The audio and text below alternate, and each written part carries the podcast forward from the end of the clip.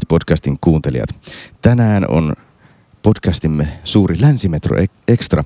Äänitämme, äänitämme tätä Hakaniemen metroasemalla tällä hetkellä. Odottelemme tänne saapuvaksi HKL toimitusjohtaja Ville Lehmuskoskea. Ja paikalla on erikoisesti tänä aamuna vain minä, Hannu Oskala. Ja minä, Laura Rissanen, sillä vakio kasvomme, tai siis äänemme tietystikin, vakio äänemme Silvia Moodiikon pahan flunssan kourissa, mutta yritetään pärjätä ilman Silviaa. Eiköhän me pärjätä. Mennään ensiksi, ja täältähän näitä metroja saapuu koko ajan, tämä on oikein hyvä paikka äänittää podcastia. Ää, mennään nopeasti tuonne ensi keskiviikon valtuuston listalle. Mitäs kaikkea sieltä löytyykään? No sehän on nyt pitkä kuin nälkävuosi, että jos joku on joskus kuullut niistä valtuuston kokouksista, jotka jatkuvat yö myöhään, niin nyt on sellainen luvassa. Eli Helsinki-kanavalla riittää katsottavaa ihan, ihan loppuun asti. Siellähän ensimmäisenä tietysti nyt sitten päästään loppuun tämän talousarviokäsittelyn kanssa. Eli nyt äänestetään talousarviosta. Siellä on joku valtuutettu Oskalankin tekemä ponsi, mistä Kyllä. äänestetään, mutta itse asiassa aika vähän ponsia nyt aiempiin vuosiin verrattuna. Mulla on semmoinen äh, sisäpiiritieto, että ilmeisesti ryhmät ovat vähän pyrkineet vähentämään nyt näitä ponsia, kun kuitenkin yhdessä on neuvoteltu jo budjettia. Näin juuri, enkä itsekään olisi tehnyt pontta, joka yrittäisi jollain tavalla vaikuttaa siihen talousarvion sisältöön ikään kuin, vaan tämä mun ponsi on enemmän tämmöinen tekninen. Mä toivon, että kun nyt tämän toimiala-uudistuksen myötä rakenne muuttuu sillä tavalla, että nyt tämän valtuuston ää, talousarviopäätöksen jälkeen sitten nämä toimialalautakunnat keskuudessaan sopivat tarkemmin sitten, miten, miten sillä toimialalla sitä rahaa allokoidaan, niin että me saataisiin tämä kaikki tieto sitten, kun nämä päätökset tuossa joulukuussa tehdään, että ne saataisiin sitten ensi vuoden alusta samaan paikkaan, että jos kuntalainen haluaa tietää, että mihin rahat menevät, niin hän näkee sen yhdeltä nettisivulta. Näin just. No sitten täällä on asia neljä, muutoksia kaupunginvaltuuston kokoonpanossa ja täm, tässä tapahtuu sellainen asia, että myönnetään ero Jan de Åkerblomille varavaltuutetun tehtävästä. Hänet on nimittäin valittu Loviisan kaupunginjohtajaksi. Grattis Didde. Grattis, grattis. Ja tota, sitten asia seitsemän on iso juttu, nuorten aloitteet alkuvuodelta 2017. Näitähän on aikaisemmin käsitelty niin kuin koko vuoden aloitteita kerrallaan. Kyllä, että nyt, nyt kaksi, kaksi kertaa vuodessa. Kaksi kertaa vuodessa, eli nuoret, onko ne nyt sitten yläaste- ja lukioikäiset, saavat näitä aloitteita tehdä ja ne tekevät niitä semmoisen ruutijärjestelmän kautta, mikäli olen oikein ymmärtänyt ja niistä on sitten vielä tämän ruudin ydinryhmän lausunto erikseen ja ja tässäkin päästään sitten keskustelemaan keskustelemaan asiasta. Valtuutetut merkitsee nämä vaan tiedoksi, eli tässä ei varsinaisesti tehdä päätöksiä, mutta aikaisempina vuosina joidenkin aloitteiden osalta on sitten tehty ponsia. Juuri näin. Ja sitten, sitten tältä listalta löytyy vielä ainakin paljon erilaisia aloitteita. Mitkä näistä, niin, näistä? mutta ei mennä nyt vielä niihin sinne? aloitteisiin, koska no. mä haluan kyllä käsitellä vielä asian yhdeksän, eli hallintosäännön muuttaminen.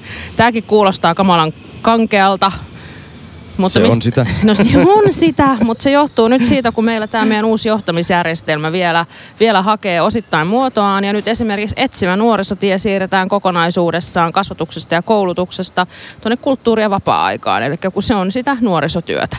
Ja sen lisäksi me muutama viikko sitten puhuttiin siitä, että Korkeasaari säätiöitetään ensi vuoden alussa, niin nyt poistetaan sitten hallintosäännöstä nämä Korkeasaarta koskevat kohdat. Mutta tässä ymmärtääkseni tämä asia ei kuitenkaan herätä suuria tunteita, kuten hallitusainen muutokset joskus herättävät. Joo niin, totta, näin on, mutta tärkeitä asioita joka tapauksessa. Kyllä. Sitten kun korjataan Konalan alaastetta ja mitäs kaikkea muuta. Mm. Sitten tulee nämä aloitteet. Ja näitä nyt sitten on. Ja jos ajatellaan, että tämä valtuusto, niin ei ole kyllä vielä semmoisia legendaarisia keskusteluja ollut. Muistaaksä, että olisi ollut? Ei oikeastaan. Että, mutta nyt, nyt on mahdollisuutta, nyt päästään jälleen puhumaan Malmin lentokentästä ja sitten päästään puhumaan veroparatiisitalouden torjumisesta ja maksuttomasta ehkäisystä. Joo, ja tota, paperittomien kohtelusta. Kyllä. Sitten täällä on tota, tämmöinenkin aloite kuin koonnos aiemmista toteutumattomista valtuustoaloitteista. Eli valtuutettu Ilkka Taipale kaipaa selvyyttä siihen, että mitä on tapahtunut niille aloitteille, jotka eivät olekaan sitten toteutuneet. Ja tähänkin vastataan. Tähänkin vastataan. Sitten täällä on vielä vähän häntiä semmoisista aloitteista, jotka on tehty viime valtuustokaudella, eli kaupunginvaltuuston pitää käsitellä näitä valtuutettujen aloitteita vuoden kuluttua siitä, kun ne on jätetty. Eli tänne sitten vielä on sellaisiakin nimiä, jotka eivät enää valtuustossa valtuustossa ole. Kyllä, niin ja heidän... näin, näin puoli vuotta va- mm. vaalien jälkeen on myös aloitteita, joista näkee aika suoraan, että ne on tehty mm. juuri ennen vaaleja. Näin se on. Tämä on ihan viimeisenä muuten tämä aloite alle 25-vuotiaiden nuorten maksuttoman ehkäisyn edistämisestä. Tästähän kaupunginhallituksessakin äänestettiin. Ja, ja tota, tästä varmaan tulee mielenkiintoinen keskustelu, mutta nyt mä voisin ehkä lyödä vetoa, että tämä saattaisi jäädä seuraavaan kokoukseen, koska mä luulen, että puheenjohtaja saattaisi keskeyttää kokoukseen kello 23, jolloin sitten pannaan pöydälle ne asiat, joista halutaan keskustella. Näin juuri. Toivoa sopii, että näin käy. Ja sitten täällä on tämä rysäkari, tai siis tästähän otsikko on taas paljon puhuva kunnan jäsen te- jäsenen tekemä osa, osaliitosesitys kuntarakennelain mukaan. Ja tässä siis on kunnan jäsen Tom Kaisla yhdessä Rysänkari Linnake Oyn kanssa tehnyt semmoisen esityksen, että, että tota, siirrettäisiin tämä Rysäkari ja sen, sen ympäröivä vesialue Helsingistä Espooseen. Kyllä, eli taustallahan on se, että yrittäjä Tom Kaisla hankki saaren joitain vuosia takaperin ja on rakentanut sinne käytännössä konferenssikeskuksen. Ja nyt hän haluaisi sitten sinne jotain infrastruktuuria, eli käsittääkseni ainakin sataman haluaisi, että julkinen taho osallistuisi kustannuksiin – ja Espoo haluaisi osallistua kustannuksiin, mutta Helsinkiä selvästikään ei kiinnosta. Niin, mä en tota, tiedä ihan mitä kaikkea tässä on niinku, tämän yrittäjän ja kaupungin viranomaisten ilmeisesti välillä, siellä on välillä käynyt. useampaan ilmeisesti, kertaan Ja tavalla. ilmeisesti tässä niin kuin, niin kuin monissa klassisissa riidoissa tässäkin on kaksi osapuolta ja en usko, että kummallakaan on ihan puhtaat jauhot, mutta että silti en kannata vain tämän yksittäisen alueen liittämistä Espooseen. Tästä me tota, tätä käsiteltiin jo maaliskuussa valtuustossa ja silloin valtuusto ää, lausui selvästi, että emme kannata alueen liittämistä Espooseen ja nyt uudistamme tämän esityksen, mutta tästä varmaan äänestetään, viimeksi äänestettiin. Kyllä tästä varmaan joku esitys tulee. Itse suhtaudun hiukan ambivalentimmin tähän kysymykseen. Totta kai aikaisemmin itsekin äänestin sitä puolesta, että Espoolle ei anneta metriäkään Helsingin maata, mutta toisaalta mun mielestä tässä on yleisesti kuitenkin vähän semmoinen älytön juttu, että eihän ei tavallaan, miksi ihmeessä nämä kaksi kuntaa ensinnäkin on erillisiä, miksi, miksi Helsinki ja Espoo ei tee, tee yhteistä jotenkin merellistä strategiaa, No se miksi, tosi hyvä. miksi Espoo tekee omaa merellistä strategiaansa, miksi Helsinki tekee omaansa. Ja ku- kuitenkin yhteinen tavoite pitäisi olla se, että meillä on täällä konferenssikeskuksia ja turismia ja kaikkea mahdollista. Mutta tästähän päästään siihen asiaan, mistä mä silloin puhuin silloin maaliskuun valtuustossa, että, että Sanokaa pitäisikö me, minun sanoneen. sanokaa minun sanoneen, että kyllähän meidän pitäisi edelleenkin Helsinki ja Espoo yhdistää, eikä se oikeasti musta siihen jää, että kyllä mä edelleen on tämän metropolikaupungin takana, että nyt Sähän kun Vantaallakin on, Vantaallakin Mm. on nyt vaan, hei kuule enti, entisiä Helsingin apulaiskaupunginjohtajia johdossa, onnittelut muuten Ritva Viljasellekin, Kyllä. Niin, tota, niin eiköhän me nyt saataisi täällä semmoinen seuraavaksi niin kuin kuntaliitos aikaiseksi, koko pääkaupunkiseudun Kyllä, kuntaliitos. tietysti senhän voisi tehdä tässäkin. Sä voisit tehdä esityksen keskiviikkona, että siirretään sitä länsirajaa saman tien niin kuin useampia kymmeniä kilometriä sinne länteen. No aivan, aivan, mutta ehkä se ei nyt tähän, tähän mene. Joku juristi tulee mulle sanoa, että ei näin, näin voi toimia. No niin, mahtavaa. Mutta tästäkin siis tosiaan keskiviikon valtuustossa. Mutta nyt tähän viereemme on saapunut komea pitkä mies, Ville Lehmuskoski. Tervetuloa. Tervetuloa podcastiin, Ville Lehmuskoski. Kiitoksia. Ja kerrotko sä Ville ensiksi, että kuka sä oot ja miten sä oot päätynyt HKLn toimitusjohtajaksi? No niin, minun taustani noin työuran mielessä on sellainen, että, että valmistuttuani diplomi-insinööriksi liikennetekniikan al- alalta tuolta nykyisestä Aalto-yliopistosta, niin työurani ensimmäiset vuodet toimin konsulttitoimistossa tehden liikennesuunnitelmia valtiolle, siis liikenneministeriölle, silloiselle tielaitokselle, Helsingin kaupungille, y- silloiselle YTVlle ja, ja niin päin pois. Ja, ja tätä konsulttityötä, liikennesuunnittelua siellä tein vajaan kymmenen vuotta, jonka jälkeen sitten HKLn silloinen suunnittelujohtaja jäi eläkkeelle ja tulin ensimmäiselle kierrokselle HKL, joka kesti neljä vuotta. Sen neljän vuoden jälkeen perustettiin HSL, ja minun toiminnot HKLn suunnitteluyksikkö siirrettiin kokonaisuudessaan HSLään. Ja siellä toimin sitten kaksi vuotta joukkoliikennesuunnitteluosaston johtajana. Ja tämän jälkeen siirryin sitten Helsingin kaupunkisuunnitteluvirastoon liikennesuunnittelupäällikön tehtäviin, kun silloinen liikennesuunnittelupäällikkö jäi eläkkeelle ja, ja, ja koin mielenkiintoisia koko liikennejärjestelmää kattavia tehtäviä sitten, sitten, sitten täällä kaupunkisuunnittelun parissa. Ja, ja tuota, 2014 sitten tuli auki tämä HQLn toimitusjohtajan paikka ja hain sitä ja onneksi tulin valituksi. Ja silloin taisi edeltäjä jäädä eläkkeelle, että no, sulla on ollut niinku, näin on. sulla, sä oot päässyt niinku eläkkeelle jäärien, jäärien perässä eteenpäin, vaikka et ole itse sit jäänyt tekemään mm. eläkeuraa näihin tehtäviin. Mm. Mutta Kyllä. nyt juuri tähän Hakaniemen asemalle saapuu... Nyt me astutaan tässä, kuulkaa kaikki metroon, rakkaat kuuntelijat. Länsimetro. Nyt on kyllä jännä. Tämä on todellinen erikoislähetys. uusi 300-sarjan juna. Kyllä, kyllä. Näitä junia on siis kolme eri sarjaa tällä hetkellä liikenteessä. Kyllä, eli, eli meillä on eniten on niitä ensimmäisen sarjan junia M100, jotka tuli silloin 80-luvun alussa. Niitä on 42 kappaletta, ne on 40, 45 metriä pitkiä junia. Sitten, sitten meillä on 12 kappaletta näitä seuraavan sarjan junia, jotka tulivat 90-luvulla, kun, kun idässä metrohaaroja ja, ja avattiin tämä Vuosaaren metrohaara. Ja, ja tuota, nyt meille tuli sitten länsimetroa varten 20 kappaletta M300-sarjan junia, jotka ovat espanjalaisvalmisteisia ja, ja tuota, ne ovat siitä erilaisia, että ne ovat 90 metriä pitkiä, eli koko länsimetron laiturin pituisia ja läpikuljettavia. Joo, nämä on kyllä musta niinku miellyttäviä tällainen asiakkaallekin, matkustajalle, kun näkee niin kuin metron päästä päähän, että, että on niin kuin valosaa vähän niin kuin länsimetron laite, laituritkin on. Kyllä, juuri mm. näin. Mutta puhutaanpa ensin vähän jostain muusta kuin metrosta vielä. Mitä kaikkea muuta HKL tekee, kun vaan pyörittää tätä meidän uutta hienoa länsimetroa? Mm. No HKL on kaksi päätehtäväkenttää. Toinen on, on se, että me liikennöimme, eli me liikennöimme raitioliikennettä ja liikennöimme metroa. Ja, ja tuota, näissä molemmissa liikkuu semmoinen 60 miljoonaa matkustajaa vuodessa. Ja sitten HKL omistaa myös kokonaan Suomenlinnan liikenne Oy, eli, eli tavallaan tämän yhtiön kautta hoidamme myös Suomenlinnan liikennettä. Ja sitten uutena liikennemuotona pyöräily tuli meille jokin aika sitten ja nämä Helsingin kaupunkipyörät, mitkä nyt kaksi vuotta ovat olleet tai kaksi kesää ovat olleet käytössä, niin on HKLn alueella. Mutta näiden liiken, tavallaan li, liikenteen operatiivisten tehtävien rinnalla meillä on sitten toinen... Ja, ja tämä on tavallaan palvelu, jota sitten tämä HSL, eli Helsingin seudun liikenne ostaa teiltä, eikö näin? Vai miten se? No, miten HSL se? ostaa meiltä metroliikenteen, raitioliikenteen ja Suomenlinnan lauttaliikenteen, mutta kaupunkipyöräliikenteen me tuotamme itse tavallaan Helsingin kaupungin eli omistajamme tahdosta. Just näin.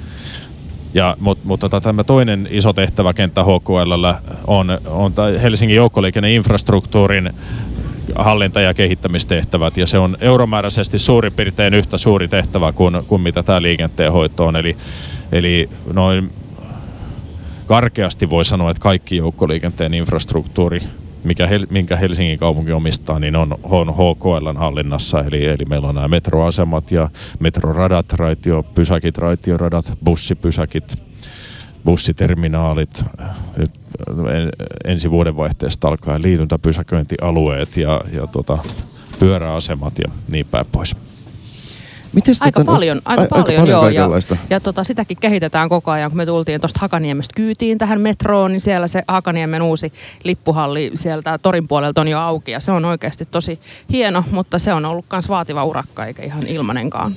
Mä, mä oon ainakin ollut hirveän onnellinen noista kaupunkipyöristä ja ne muutti mun liikkumista nimenomaan tuolla ydinkeskustassa tosi paljon. Öö, ja vaikuttaa siltä, että, että tämä on ollut niinku yleisesti ottaen tähän mennessä ainakin suuri menestys. Mikä, mitkä, miltä tämän kesän 2017 tilastot näyttää, näyttivät? No, tämän, tämän kesän tilastot näyttää tosi hyvältä, että et, et, meillähän oli semmoinen aavistus, että kun kaupunkipyöräpalvelua laajennettiin noin kolminkertaiseksi viime kesästä, että, että siinä yhteydessä olisi väistämättä käynyt niin, että, että pyöräkohtainen matkustajamäärä tai käyttömäärä olisi, olisi alentunut. Mutta nyt näin ei käynyt, että samalla aikaa kun meillä tuli lisää pyöräasemia ja lisää pyöriä käyttöön, niin kävi vielä niin, että jokaista pyörää käytettiin enemmän kuin mitä aikaisemmin. Ja meillä on siis ihan keväästä syksyyn keskiarvo on se, että, että seitsemän matkaa joka pyörällä tehtiin päivässä. Aika mikä on, se on aivan kansainvälistä huippua. Ja, ja parhaina päivinä oli 11 matkaa joka pyörällä. Ja, ja minulla ei ole itse asiassa tiedossa sellaista kaupunkipyöräpalvelua maailmalla, missä tehtäisiin enemmän matkoja. tos, toki täytyy sanoa, että en ehkä tunne ihan kaikkia, mutta saattaa olla, että meillä on maailman käytetyin kaupunkipyöräpalvelu. Wow. Ja tämä on no, ollut siis kokonaistaloudellisestikin järkevä no, kun tätä, tätä, tätä, mun pitäisi pitää, tätä mä nimenomaan haluaisin kysyä, kun aika iso semmoinen kritiikki liittyen kaupunkipyöriin oli se, että, että minkä takia jokaista kaupunkipyörämatkaa tuetaan neljällä eurolla tai jotenkin, että se tavallaan se subvention suhde sitten siihen oma, oma rahoitukseen siinä kaupunkipyörissä. Mutta eikö tämä tämmöinen käyttömäärä tarkoittaa toisinaan sitä, että se oma rahoitusosuus on koko ajan suurempi? Niin, nyt, nyt tässä kävi taloudellisesti sillä lailla, että tai jos lähden talouden lähtökohdista mm. alun, alun perin, niin, niin tämähän on osin mainosrahoitteinen tämä kaupunkipyöräpalvelu. Niin kuin tiedämme, niin meillä on nämä Alepan mainokset fillareissa. Kaupunkitilan kurjistaminen. Ja, ja me, ollaan, me ollaan arvioitu silloin on noin hankintavaiheessa, että, että tämä tämä mainonta, mikä kaupunkipyörissä on, niin se kattaa noin puolet sen palvelun kustannuksista. Ja sitten tämä toinen puolisko, mikä on noin 1,3 miljoonaa euroa vuodessa, niin jäi kaupungin maksettavaksi. Ja, ja siitä 1,3 miljoonasta eurosta, niin sitä kattamaan on sitten näitä käyttömaksuja, eli, eli kaupunkilainen on saanut koko kesäksi 25 eurolla tai viikoksi kympillä tai päiväksi vitosella käyttöön tämän kaupunkipyöräpalvelun. Ja, ja, ja nyt tänä kesänä meillä tuli sellainen positiivinen yllätys, että, näitä rekisteröityneitä käyttäjiä tuli niin paljon, että käytännössä me rahoitetaan kokonaan tämä, tämä näiden käyttäjien maksuille, eli yhteiskunnalle subventoitavaksi ei jää yhtään. Wow. Se on wow. Ja se, se on aika matala se koko kauden käyttömaksu, että se on 25 euroa. Että niitähän niistä käyttäjistä, nyt mä voin briljeerata, koska meille HKL, mä olen siis HKLn johtokunnan PJ, niin meille esiteltiin viime viikolla näitä tuloksia ja, ja tota, siis suurin osahan on näitä koko kauden ostaneita. Että, että se on niin kuin selvästi, selvästi sitten vakikäyttäjien suosiossa. Ja nyt juuri äh, metrojunamme lähtee Ruoholahdesta kohti suurta tuntematonta länttä. Tämä on jännittävää. Tämä on jännittävä hetki. Mutta hei vielä näistä kaupunkipyöristä, tai siis mähän kutsun niitä Alepa-fillareiksi, vaikka ei varmaan saisi, niin tota, budjettineuvottelujen yhteydessä päätettiin, että niitä nyt halutaan laajentaa, niin osaako antaa semmoista arviota varovaista edes, että missä vaiheessa ja minne näitä nyt voisi ensi vuoden aikana sitten laajentaa? Tämä oli hirmu hieno asia, että budjettineuvotteluissa haluttiin kaupunkipyöräpalvelua lisää ja, ja tota, se on meille positiivinen haaste. Ja nyt, nyt tässä on sellainen tilanne, että tämän talven aikana tai käytännössä tammikuun loppuun mennessä me suunnitellaan sitä kaupunkipyöräpalvelun laajentamista. Ja, ja tuota, on varmasti niin, että ihan siihen ens, kesän kauden alkuun tämmöinen laajennus ei ehdi, mutta tavoitteena on, että sinne kuitenkin hyvin keskellä kesää niin kaupunkipyöräpalvelu voisi laajentua. Ja, ja, ja siellä on sellaisia tavoitteita tietysti, että, että tämä Itä, Itä-Helsinki nyt ainakin Herttoniemeen asti jollain aikajänteellä voisi tulla mukaan, mutta, mutta sitten myös tuolla lännen suunnalla nyt kun Espooseen laajentuu tämä kaupunkipyöräpalvelu, niin olisi loogista, että siinä Helsingin Monkkiniemen ja, ja Espoon Otaniemen välissä tämä Helsingin Lehtisaareen voisi tulla joku kaupunkipyöräasema, ja sitten siinä vaiheessa, kun Espoo ilmeisesti noin vuoden kuluessa laajentaa tuonne Leppävaaraan, niin sit, sitten siinä Pitäjämäki jää Helsingissä siihen just, väliin. Että, että nämä, nämä alueet myös tuolla lännessä ja sitten Itä, Itä-Helsinki, Pohjois-Helsinki on tavoitteena. No niin, sitten mulla oli vielä yksi lisäkysymys näistä kaupunkipyöristä. Eli onko, onko, tota, onko jotain ajatusta siitä, että päästäisikö me ensi keväänä jo huhtikuussa sitten niin kuin näiden pyörien selkään?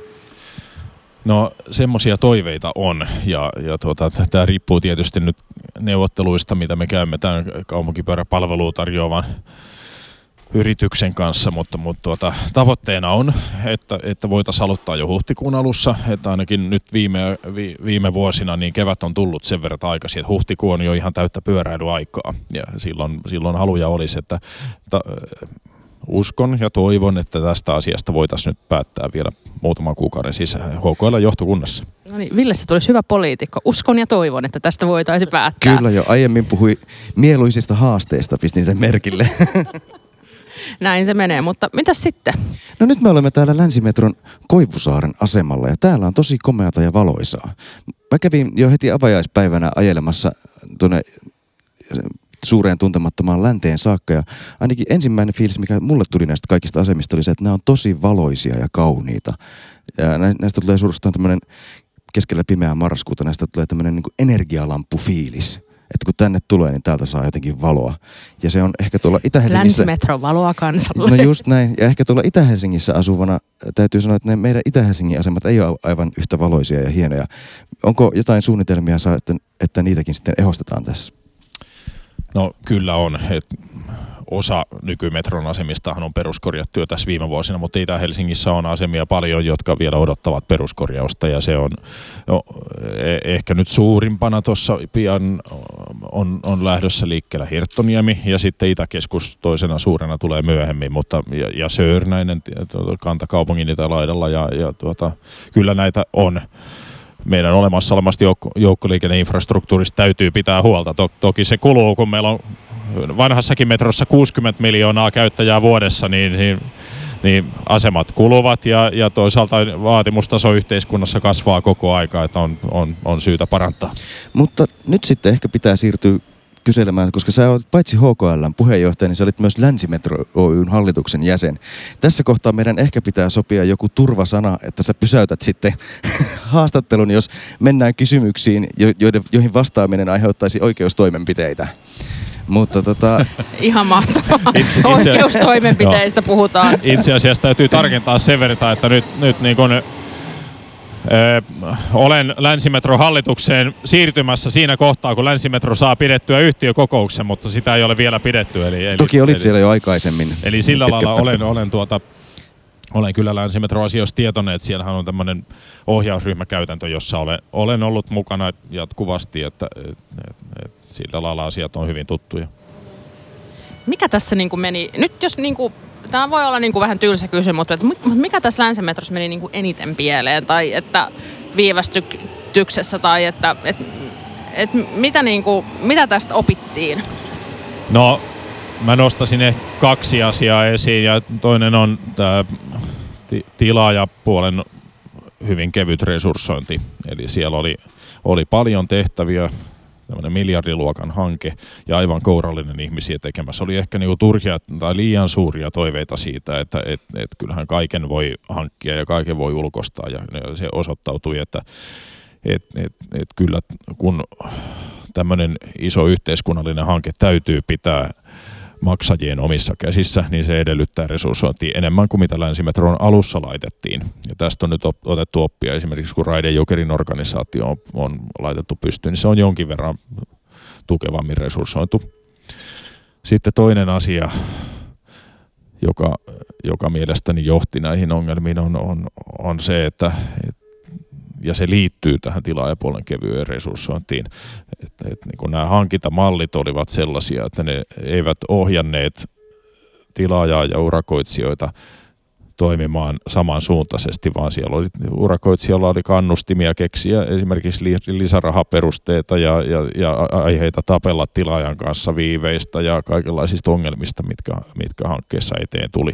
Ja kun näitä urakoitsijoita oli tosi paljon ja tilaajan resursseja tosi vähän, niin tarkoittaa sitä, että, että ne riidat eivät useinkaan ratkenneet, ainakaan nopeasti ne kesti, aiheutti edelleen lisää viiveitä, viive aiheutti lisää kustannuksia ja, ja ylipäätään energia meni liikaa riitelyyn, kun energian pitäisi mennä ratkaisujen hakemiseen.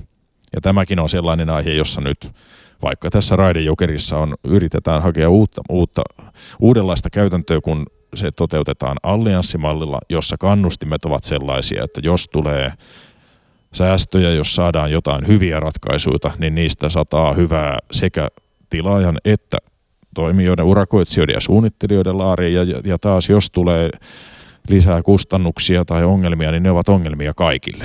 Eli, eli, eli niin kuin nämä insentiivit ovat yhdensuuntaiset. No, toi kuulostaa musta tosi fiksulta. No se, se kuulostaa ja, tosi ja kuulostaa fiksulta. niin kuin vähän hassulta, että me ei ole tehty näin aikaisemmin. Eikö tämmöistä allianssimallia käytet, ole käytetty siellä Tampereen rantatunnelin rakentamisessa? Kyllä, muun muassa Tampereen rantatunneliset. Tämähän on Suomessa aika tuore malli ja, ja, ja niin kuin liikennevirasto on kokeillut kourallisessa hankkeita tätä ja kokemukset heillä ovat olleet hyviä ja, ja, ja tämä Tampereen rantatunneli oli yksi sellainen, jossa esimerkiksi aikataulu, tavoite tai a, a, se valmistui huomattavasti ennen kuin oli suunniteltu ja, ja, ja näiden kokemusten myötä mekin sitten rohjettiin lähteä Raidejokerissa kokeilemaan. Kyllä. Yksi tietysti niin kuin miten mä oon tätä nyt yrittänyt itselleni selittää ja ajatella tätä, tätä koko länsimetron rakentamista ja koko tämän niin kuin budjetin mittakaava tai hankkeen mittakaava on ollut se, että loppujen lopuksi ei pitäisi ajatella tätä tunneliakaan, että tämä kuoletetaan 30 vuodessa. Että tämä tunneli on tässä vielä 2300-luvulla paikallaan ja tässä kulkee ihmisiä vielä tosiaan 2000, toivottavasti 2400-luvulla, jolloin tavallaan tämä perusinfran rakentaminen, johon meni kuitenkin satoja miljoonia tähän ihan, että vaan konkreettisesti kaivettiin tunnelia, niin se, se, sen, sen, sitä kustannusta ei tavallaan ehkä kannata edes miettiä, että se liittyy tähän projektiin, koska se, se on niin pitkäkestoisesti jakautuva sitten aidosti. Joo, oliko tässä meidän metrokysymykset vai onko meillä vielä jotain metrokysymyksiä? Semmoinen, tota, niin, no tämä ei ehkä niinku kuulu kyllä HKL vastuulle, kun mä just mietin sitä, että minne sitten seuraavaksi pitäisi metroa laajentaa, mutta... Se on ehkä, ehkä meidän poliitikkojen Niin, ongelma. se on meidän poliitikkojen ongelma, joo. Mullahan on ollut kyllä monissa vaaleissa semmoinen teema, että metrolla lentokentälle, ehkä mä elvytän sen vielä. Mm. Nythän meillä metrovaraus sinne Pasilaan Triplanalle on, on tehty, että se, se voisi toimia metroasemana tai sitten pikaraitiotieasemana tulevaisuudessa. Mitenkäs syvällä se oli? Eikö se ole siellä ihan pohjalla? Että... Se on Triplan pohjimmaisessa kerroksessa, eli se tulee nyt ensivaiheessa käyttöön pysäköintilaitoksena, mutta, mutta siellä kun tuossa, oliko se nyt viime keväänä, kun kun se, kun se kuoppa oli syvimmillään ja alettiin sieltä rakentaa ylöspäin, niin, niin siellä näkyi sekä idässä että lännessä louhitut tunnelin päät. Eli, eli siellä on valmiudet ottaa tai to, toteuttaa sinne sitten melko pienellä panoksella tämä metro- tai pikaraitiotieasema. Jee, mahtavaa. Hei, mutta pikaratikka, niistä me ei ole puhuttu ja, ja rati, vielä. Rati, rati, ratikat ylipäätään, että nythän Tampere pyrkii Suomen toiseksi ratikkakaupungiksi vuosikymmenien jahkailun jälkeen, mutta Helsinki laajentaa samanaikaisesti todella voimakkaasti raitiotieverkkoa. Mitä kaikkea meillä on tulossa? No isoimpina on nämä hiljattain tai noin vuosi sitten päätetyt Raidejokeri ja Kruunusillat ovat, ovat kilometrimääräisesti ja liikennesuoritteen kannalta is, isoimmat laajennukset. Ja luonteeltaan erityyppistä liikennettä, että ne on niin ensimmäisiä tämmöisiä, mitä, mistä kutsumme niin kuin pikaraitiotie li, liikenteeksi, vaikka sinällään niin kuin pikaraitiotie. Ja, Mitä se tarkoittaa se pikaraitiotie No, sun mielestä? No se on, Onko se- onko se on markkinointitermi? aivan veteen piirretty viiva, mikä on pikaraitiotie ja kaupunkiraitiotie välinen ero, että kyllähän, kyllähän se nimi viittaa tietysti nopeuteen. Teknisiltä ominaisuuksiltaan ne ovat käytännössä samanlaisia, eli niin kuin raide, raideleveys on samanlainen ja, ja periaatteessa pysäkit ovat samanlaisia, vaunut ovat samanlaisia, mutta, mutta se, että se liikenne on nopeata, niin tarkoittaa ainakin, ainakin sitä, että et tuota, siellä on erittäin vähän sellaista linjaosuutta, jossa henkilöautot ja raitiovaunut ovat samoilla kaistoilla, vaan että raitioliikenne kulkee omilla kaistoillaan. Siellä on hieman harvemmassa pysäkkejä. Nyt meillähän on kantakaupungissa jopa semmoisia niin kuin 300 metrin pysäkkivälejä, mikä, mikä sitten hidastuttaa liikennettä. Että tuolla Jokerilla se on, on niin kuin lähempänä kilometriä tai 700 metriä se pysäkkiväli. Ja, ja tuota, liikennevaloetuudet ovat, ovat tuolla pikaraitiotiellä vielä vahvempia kuin kantakaupungissa.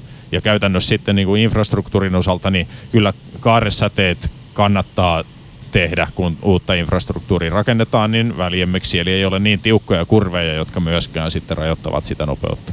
Mikä on se perussyy sille, että kannattaa valita esimerkiksi Jokerin juuri niin kuin ratikka eikä bussi? Eikö, eikö, vo- eikö ole olemassa pitempiä busseja ja, ja, ja muutenkin maailmalla on tämmöisiä, jos ajatellaan, että, että ra- pikaratikan nopeudesta iso osa syntyy myös siitä, että ne on erilliset, erilliset liikenteellisesti erilliset kiskot siinä tien keskellä, niin eikö samalla tavalla etuuksia voi saada myös tämmöinen pikabussijärjestelmä?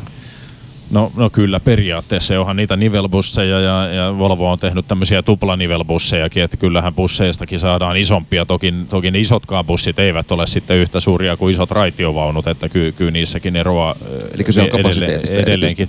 Kyse on, on osin kapasiteetista, mutta osin se on myös siitä, että et, et, et ihan tutkitusti niin raideliikennevälineessä matkustaminen koetaan miellyttävämmäksi kuin kumipyörillä. Et kumipyöriliikenteessä aina tapahtuu kuitenkin sivuttaisliikettä, ja se, vaikka ei ihminen sitä ehkä tajua ja tule ajatelleeksi, niin se tuntuu epämiellyttävämmältä, kun raideliikenneväline kulkee jämäkästi niillä kiskoilla. Siinä ei ole tämmöistä sivuttaisheiluntaa sillä lailla kuin ku- kumipyöräliikenteessä. Ja, ja niin kuin tutkimukset myös osoittaa, että et, et se on jännä juttu, mutta miehet valitsevat raideliikennevälineen paljon mieluummin, että, että jos, jos bussi korvataan raideliikennevälineellä, niin miehetkin siirtyvät matkustamaan. Ja tämä on muuten, tämä on itse asiassa tosi tärkeää, kun me ajatellaan, että me halutaan lisätä joukkoliikenteen käyttöä, koska siis naisethan on jo tässä, tässäkin asiassa hyviä. Me naiset käytetään joukkoliikennettä ja, ja tota, miehet sitten enemmänkin yksityisautoilee, niin siinä senkin takia tarvitaan niitä jämäköitä raiteita. Älä naura, Hannu. Ei, ei, mä, mä olen täysin samaa mieltä tästä asiasta, tämä on, tämä on totta. En taistele tosiasioita vastaan. Mitäs sitten vielä? Tai kertaalleen tähän metroon, koska juuri tässä toissapäivänä sitten, kun uudessa hienossa länsimetrossa matkustin ruuhka-aikaa myönnettäköön toki, mutta itää kohti, niin se oli aivan umpitäynnä. Oli, alkoi olla semmoinen, ei, ei ehkä vielä ihan semmoinen Tokio-tunnelma, mutta sanotaan nyt sitten joku vähän pienempi, vaikka Nagoya-tunnelma. Et, että siellä, siellä kaikki seisomapaikatkin alkoi olla täynnä. Ja, et, riittääkö tämä meidän metron kapasiteetti nyt ylipäätään, kun nämä junat on nyt lyhyempiä kuin ne aikaisemmin oli? No nyt täytyy muistaa, että vaikka tässä länsimetron liikenteen käynnistys on mennyt hienosti ja liikenne on pääosin ollut luotettavaa, niin on siellä ollut joitain pienempiä teknisiä ongelmia, minkä takia meillä on silloin tällöin jäänyt junavuoroja välistä ja siellä on, on sen takia välillä ollut hyvinkin ahdasta. Ja uskon, että nämä, nämä tämmöiset alkuvaiheen tekniset ongelmat ja muut kysymykset kyllä tästä ratkeavat ja tasottuvat aika pian ja, ja metro tulee saavuttamaan sen luotettavuustason sitten, kun, mikä, mikä vanhallakin metrolla on, on ollut ja, ja, ja sen jälkeen nämä kuormat ovat tasaisempia. Et nyt liikenneennusteiden mukaan edelleenkin länsimetron avaamisen jälkeen se metron kuormitetuin kohta on siinä Kulosaaren ja Kalasataman välillä, eli se ei ole länsimetrossa, vaikka länsimetro lisää matkustajamääriä tietysti koko metrolinjalle, että, että sinällään tämä metron kuormitetuin kohta ei siirry mihinkään. Ja, ja tuota, Toki sitten kun Etelä-Espoon maankäyttö kehittyy, Espoohan rakentaa hurjasti metroasemien varten ja Helsinki aikanaan tulee rakentamaan Koivusaaren, niin, niin länsimetron matkustajamäärät koko ajan lisääntyvät ja siellä, siellä tulee kyllä tiukka paikka sitten Tapiolasta la, Keilan nimen Lauttasaaren suuntaan, niin siellä kapasiteetti jossain vaiheessa joutuu tiukoille. Ja, ja tuota, meillä taas sitten tota, Kulosaaren sillan kapasiteettiongelmaa tulee aikanaan helpottaa se, että kun kruunusillat valmistuu, niin laajasalolaiset aika suuressa mittakaavassa siirtyy käyttämään raitioliikennettä, jolloin, jolloin siellä tilanne helpottuu. Toi on, toi on oikeasti hirveän hyvä pointti ja tärkeä pointti. Mutta, mutta niin kuin kokonaisuutena näyttäisi siltä, että, jos yhteiskunta kehittyy niin kuin tällä hetkellä ajattelemme, niin noin 2020-luvun lopulla meidän täytyy pystyä lisäämään kapasiteettia metroon, joka, joka sitten tarkoittaisi käytännössä vuorovälin tihentämistä. Kyllä, ja tästä me päästään siihen, että tosiaan vaihtoehtoja on kaksi kapasiteetin lisäämiseen. Käytännössä siis pidemmät junat, joka on mahdotonta, koska nämä junat ovat nyt samanmittaisia kuin asemat lännessä, tai sitten vuorovälin lyhentäminen. Ja vuorovälin lyhentäminen taas sitten ymmärtääkseni tässä vaiheessa Vuoro, vaatii... Vuorovälin tiivistäminen. Äh, Ei me lyhen, niin lyhentäminen, niin, aivan joo totta, aivan. Niin, niin se, se taas sitten puolestaan vaatii automaati, automaattimetron, eli pääsevätkö tulevatkin päättäjäsukupolvet jälleen sen riemun äärelle? Hmm. No joo, joo, vuorovälin tiivistäminen ja lyhentäminen, miten, miten sitä nyt sanotaankaan, niin se tämän hetken käsityksen mukaan edellyttäisi automaattimetroa, mutta täytyy muistaa, että tässä niin kuin koko aika tekniikka kehittyy ja sillä hetkellä, kun täytyy sitten päätös tehdä, että miten se vuorovälin tihentäminen tehdään, niin kaikki ratkaisut arvioidaan objektiivisesti siinä kohdassa. Ja näillä näkymiin se on siinä 2022 suurin piirtein on se hetki, kun teidän päätöksentekijöiden pitäisi päättää siitä, että onko se automatisointi, onko se joku muu tapa vai, vai millä lailla tätä liikennejärjestelmää kehitetään. Niin eikä siihen ole kuin viisi vuotta aikaa. Se kuulostaa kauhean kaukaiselta, että 2022. Siihen on neljä vuotta. Uusi vuosi tulee aivan varsin älä, pian. Ajattele niin. Mutta tämä on itse aika hauska tämmöinen henkinen juttu, jonka itsekin tajusin. Tässä on kovin monessa asiassa puhutaan, että sitten 2020-luvulla me päätetään sitten näistä ja tehdä. Se on ihan huomenna. Niin, Ei siihen ole kuin muutama vuosi, kun tämä asia pitää päättää ja tehdä, tehdä uudestaan. Ja, että tota, tulevaisuus on täällä tänään. Hyvä. Hei, mutta hei kiitos Ville. Mahtavaa, että pääsit meidän kanssa länsimetroajelulle. Kiitos, tämä oli oikein mukavaa. Olipa hauskaa olla tosiaan tuolla länsimetroajelulla. Kyllä, komea laite, tuntuu toimivan hienosti. Ja mä uskon, että se, se näiden kaikkien huonon, huonon karman ja vaikean prosessin jälkeen se tulee olemaan sellainen menestystarina, että ei sitä vuoden kuluttua enää niin enää muistellakaan. No näinhän se on ja, ja tosiaan niin kun nähtiin, että niistä avajaisistakin tuli semmoiset kansan karnevaalit, mutta että tässä tällä kertaa valtuustopodcast. Ensi kerralla on sitten tämän vuoden viimeinen valtuustopodcast. Pikkujoulupodcast. No kyllä, sitten paljastetaan kaikki juorut. Niitä meiltä on kuulemma kaivattu.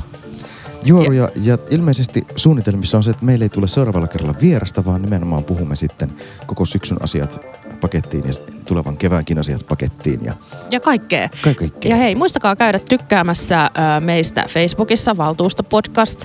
Se on ihan vaan kerran painat sitä peukkua, helppoa. Ja samaten meitä auttaa, jos iTunesissa arvioi meidät ja näin poispäin. Kiitoksia kuulijoille. Kiitos Kiit- Laura. Ja Kiitos, Ville. Hannu, kiitos Ville ja kiitos Silvia sieltä sängyn pohjalta. Toivottavasti paranet pian. Thank you. Música